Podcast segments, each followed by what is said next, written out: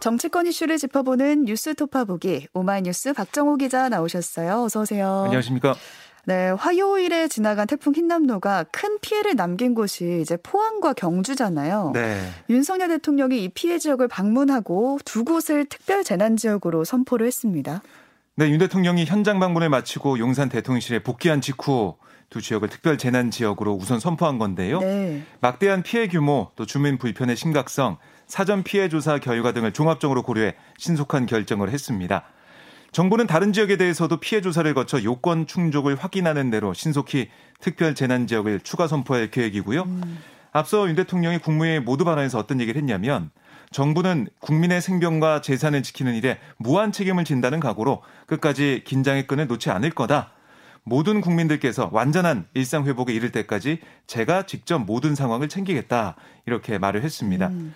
또 이 예비비 500억 원을 긴급 편성해서 특별 교부금과 함께 피해 복구에 투입하겠다라고 약속을 했고요. 이상민 행정안전부 장관에게는 재난 대응 매뉴얼을 전면 재검토해 주기 바란다. 물적 피해는 얼마든지 복구할 수 있지만 인명 피해는 돌이킬 수 없다는 점을 명심해야 한다. 이렇게 강조했습니다. 네, 윤석열 대통령이 피해 지역을 방문했고 이어서 더불어민주당 이재명 대표도 포항을 찾았습니다. 네, 이 대표는 어제 오전에 큰 피해를 본 포항의 한 복지회관을 찾아서 아, 재난 피해 지원금에 대해 뭐라고 했냐면 음. 침수에 200만 원인데 보상 금액이 너무 적다. 너무 소액이라서 지원 금액을 올리는 것을 정부와 협의해 봐야 한다라고 말을 했고요. 네. 이어 이 정부 등이 재난 지원에 너무 많이 아낀다. 이 경제적 역량이 과거와 다른데 재난 지원 문제는 과거와 변화가 없을 정도다. 라고 지적을 했습니다. 아, 그러면서 재난지원의 사고의 전환이 필요하다. 이번이 또 하나의 계기가 될 거다라고 덧붙였고요. 아, 또한 이 하천의 바닥 높이와 주거 지역의 높이가 비슷해서 음. 이 포항 지역이 구조적으로 수재에 취약하다라는 걸 얘기를 했고요. 배수 펌프장을 신속하게 보완해야 한다. 아, 이렇게 강조를 했습니다. 네. 그리고 이제 특별 교부금도 최대한 확보해서 지원할 수 있도록 국회 상임위에서 적극 협조하겠다라고 얘기를 했는데요.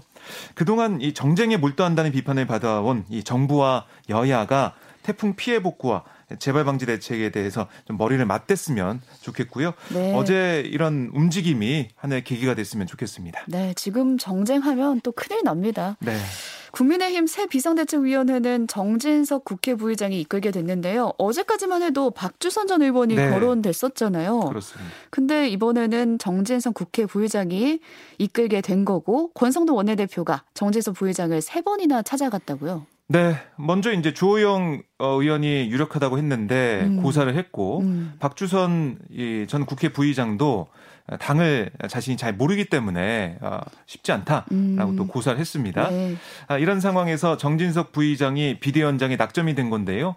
말씀하신 것처럼 권 원내대표가 세 번이나 방에 찾아가 설득했다고 합니다. 아, 권 원내대표는 정 부의장이 4년 동안 끊었던 담배도 피우면서 네. 어, 처음에는 완강하게 거절하다가 음. 세 번째 찾아갔더니 마지막에 승낙을 해줬다 이렇게 전했는데요. 네. 아, 정 부의장도 국회 기자회견에서 뭐라고 했냐면 지금 비대위원장을 독배라고들 한다. 음. 아, 저는 독배라서 더 이상 피해서는 안 된다고 생각한다. 집권 여당의 국정에 대한 무한 책임 때문이다라고 말을 했고요. 뭐 이 윤핵관인이 하는 표현을 들었다. 아, 그런 갈등과 분열이 이 노전된 상황에서 제가 나서는 게 적절한지 여기에 대해 자문을 수없이 했고 그런 맥락에서 고사를 했는데 달리 선택지가 없다고 하니까 음. 그렇다고 한가하게 그냥 뒷전에 머물러서 바라보고 있을 수는 없는 거다. 국정 운영에 대한 무한 책임을 다하겠다. 그런 다짐으로 수락하게 됐다. 이렇게 강조를 했습니다. 아, 특히 윤석열 정부의 성공을 위해 집권 여당을 안정시키겠다. 집권 여당으로서 책임을 다하겠다. 아, 그게 오늘 주어진 대이요 애국이다라는 얘기도 했고요. 전 당원의 초, 전 당원의 총의를 모아 하루속히 당을 안정하겠다. 당의 확고한 중심을 세우겠다. 이렇게도 얘기를 했습니다. 네, 정말 고심 끝에 수락을 한 걸로 보이고요. 정말 돌고 돌아서 당내 인사로 낙점이 네. 됐습니다. 새 비대위가 출범하는 즉시에 가처분 신청을 하겠다고 했던 이준석 전 대표의 가, 반응이 좀 궁금해지는데 정진석 부회장과는 사이가 별로 네. 좋지 않아 보였었거든요. 그렇습니다. SNS상에서 뭐 설전을 벌이기도 했었는데 음. 이전 대표가 어제 페이스북에 어떤 글과 사진을 남겼냐면 인간의 욕심은 끝이 없고 같은 실수를 반복한다. 이런 자막이 적힌 아, 시박연 사진을 올렸습니다. 네. 강아지 시박연 사진을 올렸는데요. 새 비대위원장으로 정진석 국회 부의장이 낙점되자 나온 반응이에요. 그러니까 욕심, 같은 실수 이런 표현을 통해서 새 비대위 출범과 정 부의장 임명을 비판한 것으로 음. 풀이가 됩니다. 그러니까 인간의 욕심은 끝이 없고 같은 실수를 반복한다. 이 문구 그러니까 네티즌들이 좀 사용하는 일종의 밈이라고 할까요? 그러니까 인터넷 유행 컨텐츠거든요. 네. 이새 비대위 체제에 대해 좀 조롱하는 의미도 담긴 게 아니냐 아, 이런 얘기도 나오고 있습니다. 아, 말씀드린 것처럼 SNS상에서 그러니까 지난 6월에 보면 이전 대표의 우크라이나 행을 두고 정진석 부의장이 자기 정치다라고 직격을 했어요. 음. 그랬더니 뭐 이전 대표가 그때 정 부의장의 과거 뭐 육모 방망이 발언까지 소환하면서 정 부의장과 공방을 벌인 바가 있습니다. 그러니까 이전 대표 뭐 게시물도 그렇고 당 안팎에서는 뭐 구인당 끝에 고육지책의 결과가 친윤계 비대위원장, 아, 정진석 부의장 아, 이렇게 나온 탓에 윤심이 당에 더욱 강하게 작용할 거란 우려가 나오고 있고요. 음. 여기다가 현재 국회 국회 부의장이 당 비대위원장을 맡는 게 적절하냐? 이런 지적도 있습니다. 네. 아, 이와 관련해 정 부의장은 부의장 임기가 12월 31일까지인데 당내 의견을 들어보겠다. 뭐 이렇게 말을 하고 있는데 이게 좀 어떻게 좀 정리가 될지 봐야겠습니다. 네, 어쨌든 추석 연휴 이후에 새 비대위가 출범을 하게 될 건데 수습 후의 거취를 결정하겠다고 했던 권성도 원내대표 이제 사퇴를 하는 건가요? 네, 오늘 아마 사퇴 의사를 밝힐 것 같아요. 음. 어, 왜냐하면은 당내 수습의 역할을 마치면 물러나겠다 이런 뜻을 밝힌 바가 있기 때문에 네. 오늘 물러난 수순이 될 것 같고 이렇게 되면 새 원내대표가 누가 될 것이냐 여기에 관심이 모아질 수밖에 없는데 오는 19일 그러니까 추석 연휴 이후에 원내대표 선거가 아, 치러질 것으로 예상이 됩니다.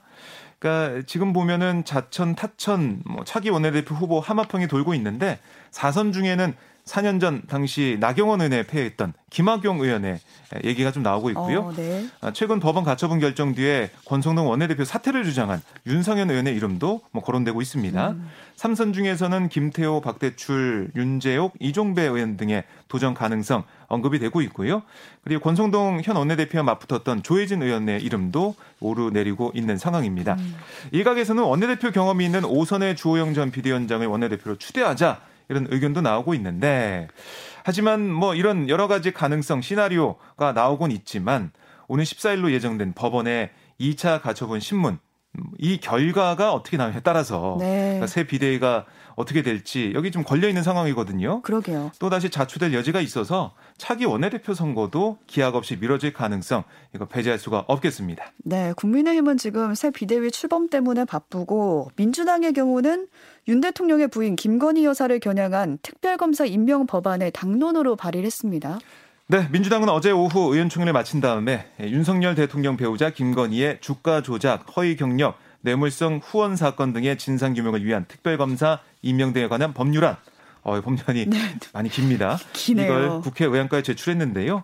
박홍구 원내대표가 대표 발의자로 이름을 올렸고 민주당 소속 전체 의원 169명이 발의에 참여했습니다. 음. 그러니까 민주당은 법안 제안 이후에서 어떻게 했었냐면 네. 검찰은 권력 남용적 형, 그 행태의 진상을 밝히지 못하고 대통령의 가족이란 이유로 시간 끌기 수사, 봐주기 수사를 반복하면서 위법 행위에 눈 감고 있어서 검찰의 중립성과 공정성에 대한 국민의 의문이 지속적으로 제기되고 있다. 아, 그래서 정치적으로 중립적이고 공정한 특별검사 임명을 통해 윤 대통령 가족에 대한 각종 의혹을 엄정히 조사해 진상을 신속하고 철저히 규명하고자 한다. 이렇게 적었습니다. 네. 박 원내대표가 아, 오전에 최고회의에서 어떤 얘기를 했었냐면 무혐의와 불성취로 가려지는 진실에 민심의 분노가 들불처럼 일어나고 있다. 아, 국민적 의혹은 아, 더 이상 아, 덮을 수 없다. 음. 아, 김 여사는 대국민 사과는 물론이고 학위 논문을 자진 처리하고 각종 법령 위반 의혹에 따른 조사에 성실히 임해야 한다. 이렇게 주장을 하면서 어, 특검을 발의했습니다. 네, 발의를 했는데 하지만 실제로 이 특검 수사가 현실화될지는 미지수인 것 같은 게요. 법제사법위원회를 넘지 못할 것 같다는 전망이 많아요. 네, 그렇습니다. 169석 과반 의석을 민주당이 점하고 있지만 이게 특검법이 통과되려면 법사위 심사를 통과해야 되거든요. 네. 현재 특검법 상정에 열쇠를 친 법사위원장 국민의힘 소속의 김도읍 의원이에요. 협조할 가능성이 크지 않아 보이고요. 음. 그래서 애초 민주당 지도부 역시 이런 조건을 고려해서 당 차원에서 특검법을 추진하는 거 신중한 입장을 맨 처음에 보였었어요. 네. 하지만 검찰이 이재명 대표에 대한 소환 조사를 전격 통보하고 또 이 대표가 불출석으로 맞서자 곧바로 추가 압수색이 들어오는 그런 상황. 그러니까 수사 강도를 검찰에서 높이자 입장을 좀 바꾼 걸로 풀이가 됩니다. 아, 민주당은 국민의힘을 향해서 특검법에 대승적으로 동참해 주길 촉구했지만 어, 국민의힘은 어제 이제 반응 나온 걸 보면 네. 거대 의석을 앞세운 앞세운 여당 보복이다. 사법 탄압이다 이게 반발하고 있어서요. 네. 여야가 뭐 합의해서 특검법을 처리할 가능성은 거의 없어 보입니다. 음, 또 민주당은 김건희 여사의 장신구가 재산 신고에 들어가 있지 않다 이것과 관련해서 윤 대통령을 검찰에 고발했습니다. 네, 민주당은 윤 대통령을 공직선거법상 허위사실 공표죄로 서울중앙지검에 고발을 했는데, 그러니까 지난 대선 당시 후보자의 재산을 등록하는 과정에서 이 고가의 명품 보석류 신고하지 않았다는 겁니다. 네. 민주당이 문제를 삼은 장신구는 시가 기준으로 6,200만 원 상당의 펜던트와 1,500만 원 상당의 팔찌, 음. 2,600만 원 상당의 브로치 등세 점인데요.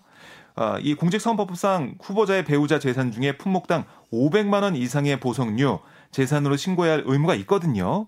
대통령실은 어떤 해명을 해왔었냐면 장신구 세점중 두점은 지인에게 빌렸고 한 점은 소상공인에게 구입하는 것으로 금액이 신고 대상에 해당하지 않는다. 이렇게 밝혀왔어요. 네. 여기에 대해 민주당은 아, 그런 해명을 하고 있지만 팔찌의 경우에는 수개월간 여러 행사에서 착용한 사진이 발견돼서 이 같은 해명이 좀 납득하기 어렵다라고 음. 지적을 한 겁니다. 빌린 건데 어떻게 수개월간 사용하냐? 그렇습니다. 아, 그리고 이제 김의겸 대변인이 어제 기자들에게 한 말을 보면 빌린 거라면 누구로부터 빌린 것인지 빌려준 지인이 직무 관련성이 있거나 대가 없는 무상 대여인 경우 대통령 직무의 포괄성과 또 권한의 절대성에 비춰서 더 심각한 법적 문제가 발생할 수 있다. 이렇게 또 주장을 하고 있거든요.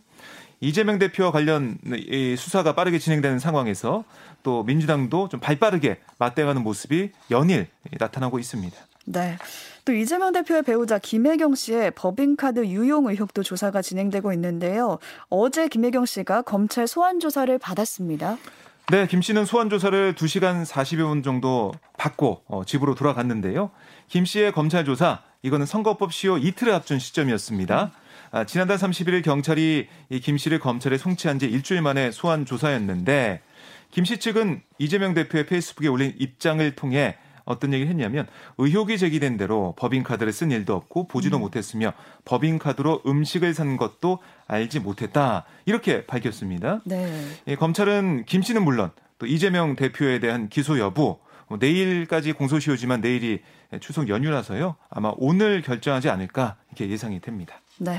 또 검찰 수사권 원상복구 이른바 검수 원복을 위한 정부 시행령 개정안이 국무회의에서 의결됐다는 소식까지 전해드리면서 여기서 인사드리겠습니다. 내일 연휴 때도 나와 주실 거죠? 네, 알겠습니다. 네. 오늘 고생 많으셨습니다. 네, 고맙습니다. 네, 고맙습니다.